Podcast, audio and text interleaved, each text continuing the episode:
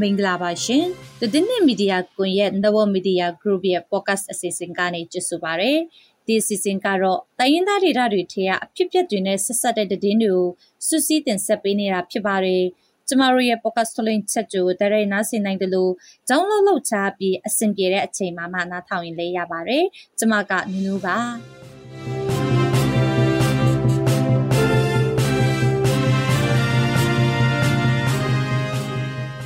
ဒီနေ့မှတင်ဆက်ပေးမယ့်သတင်းတွေကတော့ရှမ်းတောင်ဖေခုံမှာတော့တိုက်ပွဲမဖြစ်ပေစစ်တပ်ကလက်နက်ကြီးနဲ့ရန်တမ်းပစ်ခတ်မှုကြောင့်ကလေးအပါအဝင်အရက်ကြားလေးယောက်ထိခိုက်ဒဏ်ရာရရှိခဲ့ပါတယ်။ ကင်းယူမူတရခိုင်တဲ့စစ်တပ်ကလေကြောင်းကနေပစ်ခတ်ခဲ့တာကြောင့်ဒေတာအတွင်းရမူလတန်းကျောင်းနဲ့ဖျားကျောင်းတစ်ကျောင်းပျက်စီးသွားပါတယ်။စစ်ကောင်စီဖမ်းသွားတဲ့ PDF ကောင်းဆောင်ရဲ့ဖခင်အလောင်းကိုတရားတစ်ခုမှပြန်တွေ့တဲ့တဲ့။ကျောင်းမင်းမြို့ခံနှစ်ယောက်ကိုစစ်ကောင်စီတပ်ကဖမ်းဆီးသွားတဲ့တဲ့။ကြောင်မင်းစစ်ဆောင်တွေအိမ်ပြန်ရမဖြစ်နိုင်သေးဘူးလို့စစ်ဆောင်တွေကပြောပါတယ်။ဘာဖြစ်လို့မပြန်နိုင်သေးရတာလဲ။မြေပြင်မှာဘာတွေဖြစ်ဖြစ်နေတာလဲ။ ဒီအကြောင်းသတင်းပေးပို့ချက်နဲ့တခြားစိတ်ဝင်စားစရာသတင်းတွေကိုနားဆင်ရမှာပါ။သတင်းတွေကိုတော့ကျမနဲ့အတူကိုစိုးပေးရနေတင်ဆက်ပေးသွားမှာပါ။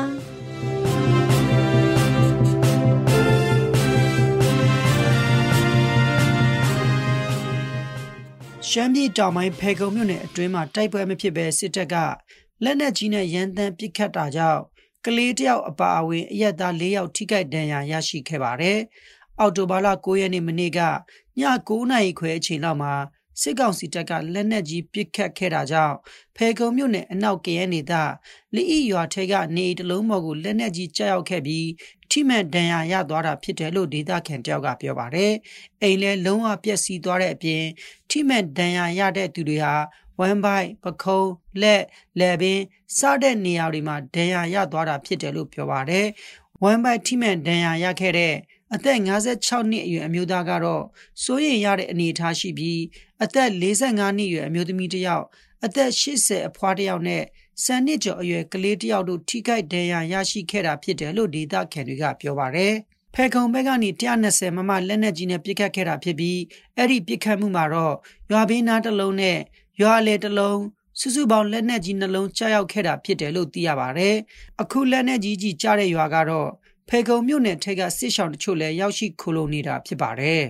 ။ကရင်မျိုးသားစီယုံကင်ညိုကောကျူးလေအုပ်ချုပ်နေမြေမိုဒရခရိုင်လူတော်မြို့နယ်ဆိုမူပလောကျေးရွာအုပ်စုချေကိုစစ်ကောင်စီတပ်ကလေကြောင်းကနေဘုံကျဲတိုက်ခိုက်ခဲ့ရာမူလတန်းကျောင်းတစ်ကျောင်းနဲ့ဖျားကျောင်းတစ်ကျောင်းချိမှန်ပစ္စည်းကြွားတယ်လို့ KNU ကထုတ်ပြန်ထားပါတယ်။ဒီလေကြောင်းနဲ့ဘုံကျဲပစ်ခတ်မှုဟာပြည်သူလူထုကိုပြစ်မှတ်ချပစ်ခတ်တာဖြစ်တယ်လို့လည်း KNU ကပြောပါတယ်။ လူကျိုးမြို့နယ်စော်မှုဘလော့ကျေးရွာအုပ်စုတွင်နိုဝင်ဘာလ9ရက်နေ့မနက်စောစောတနာရီအချိန်လောက်မှာစစ်ကောင်စီတပ်ကပြည်သူလူထုကိုပြစ်မှတ်ချပြီးပစ်ခတ်ခဲ့တာလို့လည်းဆိုပါတယ်။လေကြောင်းနဲ့တာဘောကော်ဒေးကျေးရွာချေကိုလာရောက်ဘုံကျတိုက်ခိုက်ခဲ့တာကြောင့်မူလတန်းကျောင်းတစ်ကျောင်းနဲ့ခရိယံဖျားရှိခုကျောင်းတစ်ကျောင်းထိခိုက်ပျက်စီးသွားပါတယ်။ဖျားကျောင်းအနီးပတ်ဝန်းကျင်ကတခြားနေအိမ်တွေထိခိုက်ပျက်စီးမှုရှိမရှိနဲ့ပစ္စည်းချိခိုက်မှုအရေးအတွက်ကိုစစ်စစ်နေစေဖြစ်တယ်လို့ KNU ကဆိုပါတယ်။ ဒိုဝဲမှာစစ်ကောင်စီက PDF တပ်ဖွဲ့ခေါင်းဆောင်တယောက်ရဲ့ဖခင်ဖြစ်သူကိုဖမ်းဆီးသွားပြီးနောက်အလောင်းကိုတရားတစ်ခုပေါ်မှာစွန့်ပစ်ထားတယ်လို့ဒေသခံတွေကပြောပါတယ်။ဒိုဝဲမြို့ကျက်စားပြည်ရက်ွက်နေထိုင်သူဦးကြည်လွင်အသက်60နှစ်နဲ့အမျိုးသားတယောက်ကိုစစ်ကောင်စီတပ်ဖွဲ့တွေကနိုဝင်ဘာလ10ရက်နေ့ည7:00နာရီအချိန်လောက်မှာဖမ်းဆီးသွားပြီးနောက်တက်လိုက်ပြီးအလောင်းကိုတော့ဒိုဝဲမြို့ဘုံမော်ရဲ့ကျမ်းမာရေးလမ်းမ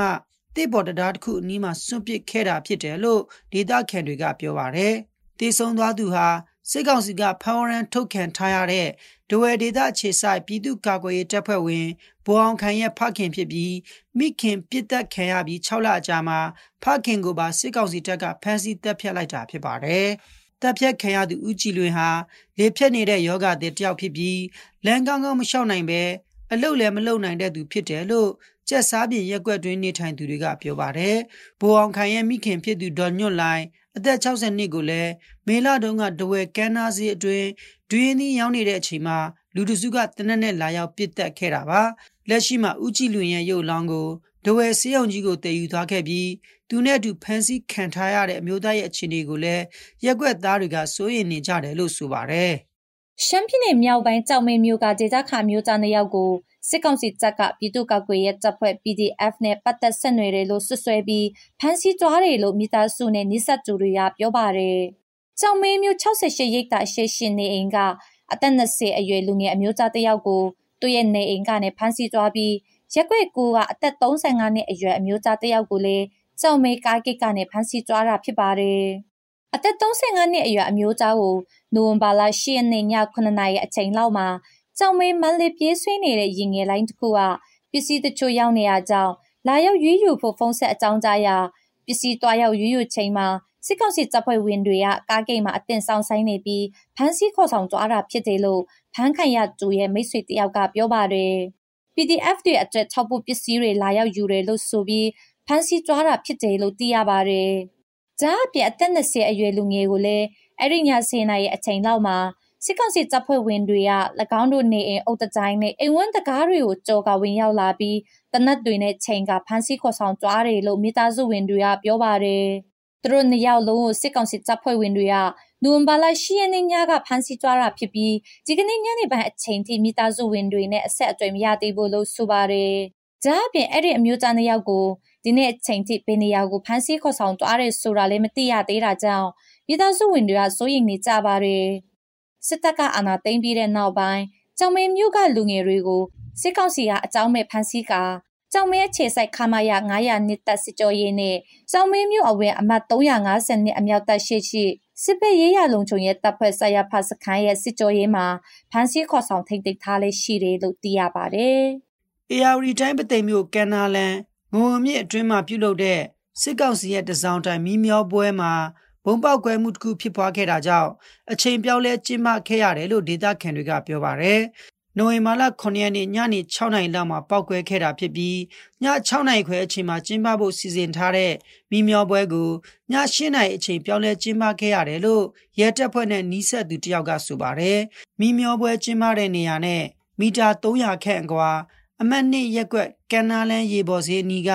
မကြီးပင်လန်းတရားတောင်မှာဘုံပေါက်ကွဲမှုဖြစ်ပွားခဲ့တာပါမိမျောပွဲကိုစစ်ကောင်စီအနောက်ပိုင်းတိုင်းစစ်ဌာနချုပ်စစ်တိုင်းမှုနဲ့စစ်ကောင်စီခန့် ARD တိုင်းဝန်ကြီးချုပ်ပါဝင်တဲ့အဖွဲ့တွေရောက်ရှိလာပြီးမကြာခင်မှာပဲဘုံပေါက်ကွဲမှုဖြစ်ပွားခဲ့တာလို့ဒေသခံတွေကပြောပါတယ်။ ARD တိုင်းပသိမ်မျိုးကတစောင်းတိုင်းမီထွန်းပွဲတော်စီမီမျောပွဲနဲ့စတူဒီတာပွဲကို နွေမာလာ9ရက်နေ့မှာလုံခြုံရေးပုံမှုတင်းကျပ်ထားတဲ့ကြားက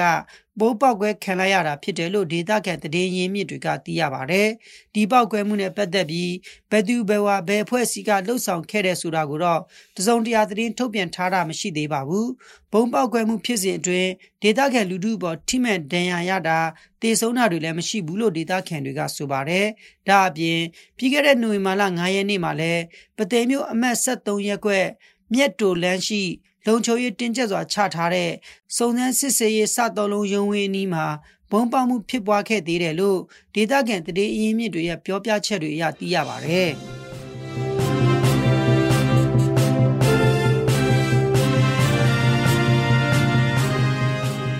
အခုဆက်ပြီးတင်ပေးပို့ချက်တွေကိုနားဆင်ကြရမှာပါ ရှမ်းပြည်နယ်မြောက်ပိုင်းကြောင်မဲမြို့ရှိစစ်ဘေးရှောင်စခန်းတွေကိုစစ်ကောင်စီကပိတ်သိမ်းခိုင်းပြီးစစ်ဘေးရှောင်ပြည်သူတွေကိုနေရပ်ကိုပြန်ကြဖို့ညွှန်ကြားထားပေမဲ့စစ်ရှောင်တွေကပြန်နိုင်တဲ့အခြေအနေမရှိသေးဘူးလို့စစ်ဘေးရှောင်တွေနဲ့သူတို့ကိုညီဆောင်ရွက်ပေးနေတဲ့ဒေတာအတွင်းကအတိအဖွဲတွေကပြောပါတယ်ဒီအကြောင်းကိုကိုစိုးပေးရတင်ဆက်ပေးပါမယ်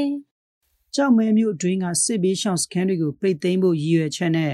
စစ်တပ်ကစစ်ဘေးရှောင်ပြည်သူတွေကိုနေရပြန်ရည်ညွှန်ကြားလာတာဖြစ်တယ်လို့ဟူးစွန်ကျွော်ကနေကြောင်မဲမြို့ကိုစစ်ဘေးတင်းရှောင်လာတဲ့စစ်ဘေးရှောင်မျိုးသမီးတယောက်ကပြောပါတယ်အဲဘာကြောင့်ပြန်ခိုင်းတာဟိုသူတို့ဟိုစစ်တပ်ကသူကပြောတာအဲဟိုကြောက်မဲမြို့မှာဟိုဘယ်မြို့မဆိုဒုက္ခတယ်မရှိမလို့ မရှိရဘူးပဲအဲ့လိုပဲပြောတယ်။ရွာပြန်သွားလို့ရှင်ပြန်လို့မရဘူးလေ။ဟိုကျမတို့ရွာခိုးဆိုရပါနေတဲ့စစ်တပ်ကမပေးပြန်ဘူးလေ။ကျမတို့ရွာနေတဲ့ဟာစစ်တပ်ကတော့ပလာဝင်စစ်သားတွေဆိုတာတည်းအောက်အေးမှာလေ။ပြန်သွားရင်လေအရှင်လည်းမပြေဘူး။ပြန်သွားလို့ပြန်လို့ရလေဟိုပါလေ။ကျမတို့အိမ်ထဲမှာပါမဆိုမရှိတော့လေသူတို့အကုန်လုံးယူသွားတယ်။ဟိုပါလေတတိတိတွေကြားတာတော့ဟို DLA အဖွဲ့တွေအကုန်လုံးယူသွားတယ်။လက်တလောကြောက်မဲမြို့နယ်အတွင်းမှာတိုက်ပွဲအခြေအနေတွေကငြိမ်သက်နေပေမဲ့လည်း ဟူးစွန်ကျေးရွာထဲမှာ TNL အဖွဲ့ကတက်ဆွဲထားပြီးစစ်ကောင်စီတပ်အပြင်တိုင်းသားလက်နက်ကိုင်အဖွဲ့ပေါင်းစုံတို့ကလည်းစက်ကြီးအခွန်ငွေတွေကောက်နေပြီးလုံချိုရင်းပိုင်းကလည်းစိတ်မချရသေးတဲ့အတွက်နေရပြန်ရင်အဆင်မပြေသေးဘူးလို့စစ်ဘေးရှောင်မျိုးသားတယောက်ကပြောပါတယ်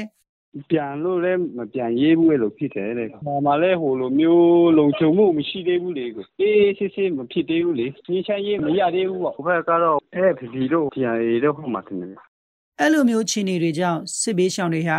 နေရက်ကိုမပြန်နိုင်သေးပဲကြောင်မယ်မြို့ပေါ်ကရှမ်းစာပေနဲ့ယဉ်ကျေးမှုနေရာမှာနေထိုင်နေကြရပြီးတချို့ကတော့အိမ်ငါးပြီးနေထိုင်ကြရတယ်လို့စစ်ဘေးရှောင်တွေကပြောပါတယ်။ကြောင်မယ်မြို့ပေါ်ကစစ်ဘေးရှောင်တွေကိုအော်တိုဘာလကုန်ပိုင်းမှာအပြီးနေရက်ကိုပြန်ကြဖို့ညွှန်ကြားထားတာဖြစ်တယ်လို့ရှမ်းစာပေနဲ့ယဉ်ကျေးမှုအသင်းကြောင်မယ်ရဲ့ဥက္ကဋ္ဌစိုင်းလျန်းဟန်ကပြောပါတယ်။ အပေါ်ကညွှန်ကြားတာတော့ ဒီအောက်တိုဘာကုန်တော့ ပိတ်သိမ်းဖို့တော့ ပြောတယ်ပေါ့နော် အဲ့တော့ ဒီကတိုက်ပွဲရှောင်ဒီအချင်းဒီကို သူတို့က ပြန်စီချင်းတယ်ပေါ့လေ အဲ့တော့ ပြန်ဖို့အတွက် ပြင်ဆင်ဖို့ ပထမတစ်ခေါက်လာပြောတယ်။နောက်ဒုတိယခေါက်ကျတော့ သူတို့ပြန်လာတော့ ဒီကတိုက်ပွဲရှောင်တွေက သူတို့ရဲ့အခက်အခဲကိုပြောတယ်။ကျွန်တော်တို့က ပြန်ချင်တယ်။ဒါပေမဲ့ ပြန်လို့တော့မရ ပြန်မရတဲ့အကြောင်းက ဟိုမှာ EAO တွေလည်းရှိတယ်။အဲ့ဒါကြောင့် ပြန်မရတာ။အကယ်၍ဒီဘက်က လုံခြုံရေးအပြည့်အဝနဲ့ လိုက်ပို့ပေးနိုင်တယ် လုံခြုံရေးယူပေးနိုင်တယ်ဆိုရင်တော့ ကျွန်တော်ပြန်မယ်ဆိုပြီးမှ အဲ့လိုပြန်တောင်းဆိုတော့ အေး အဲ့ဒါဆိုရင်တို့ ဒီဘက်ကပြောတဲ့ဟာကို ပြန်တင်ပြမယ်ဆိုပြီးမှပဲ အဲ့မှတင်ရက်သွားတယ် အခုချိန်ထိ ဖိအားတော့ဘာမှမလာသေးဘူးစစ်ကောင်စီကအော်တိုဘာလကမှနေရပြန်ကြဖို့နဲ့မြို့ပေါ်ကစစ်ဘေးရှောင်စခန်းတွေပိတ်သိမ်းရေးညွှန်ကြားထားတဲ့အတွက်လက်ရှိမှာစစ်ဘေးရှောင်တွေကအခြေအနေကိုစောင့်ကြည့်နေကြတယ်လို့ဆိုပါတယ်လက်ရှိကြောက်မဲမြို့ကရှမ်းစာပေနဲ့ယဉ်ကျေးမှုအသင်းနေရာမှာရှိတဲ့စစ်ဘေးရှောင်စခန်းမှာတော့ဟူဆွန်မြိုင်ဆိုင်တွန်ဟိတ်စတဲ့ကျေးရွာတွေကစစ်ဘေးရှောင်အိမ်ထောင်စု46စုလူဦးရေစုစုပေါင်း186ယောက်ရှိနေတယ်လို့အသင်းဥက္ကဋ္ဌကပြောပါတယ်။ဒါအပြင် အခုနှစ်ဇူလိုင်လတုန်းကလည်းကြောက်မဲကစစ်ဘေးရှောင်900ကျော်ဟာ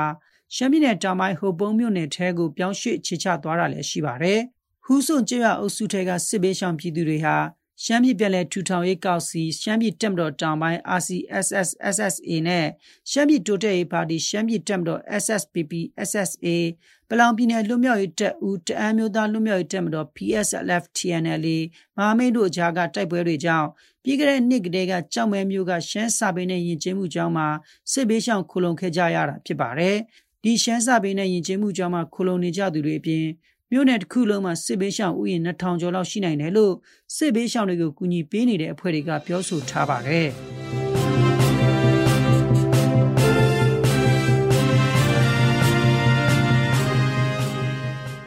ဒီနေ့ရဲ့တဲ့အစီအစဉ်ကိုဒီမှာပဲရနာမှာဖြစ်ပါတယ်ရှင်။တိုင်းရင်းသားဒေသတွေထဲကအဖြစ်ပြက်တွေနဲ့ဆက်ဆက်တဲ့တဲ့တွေကို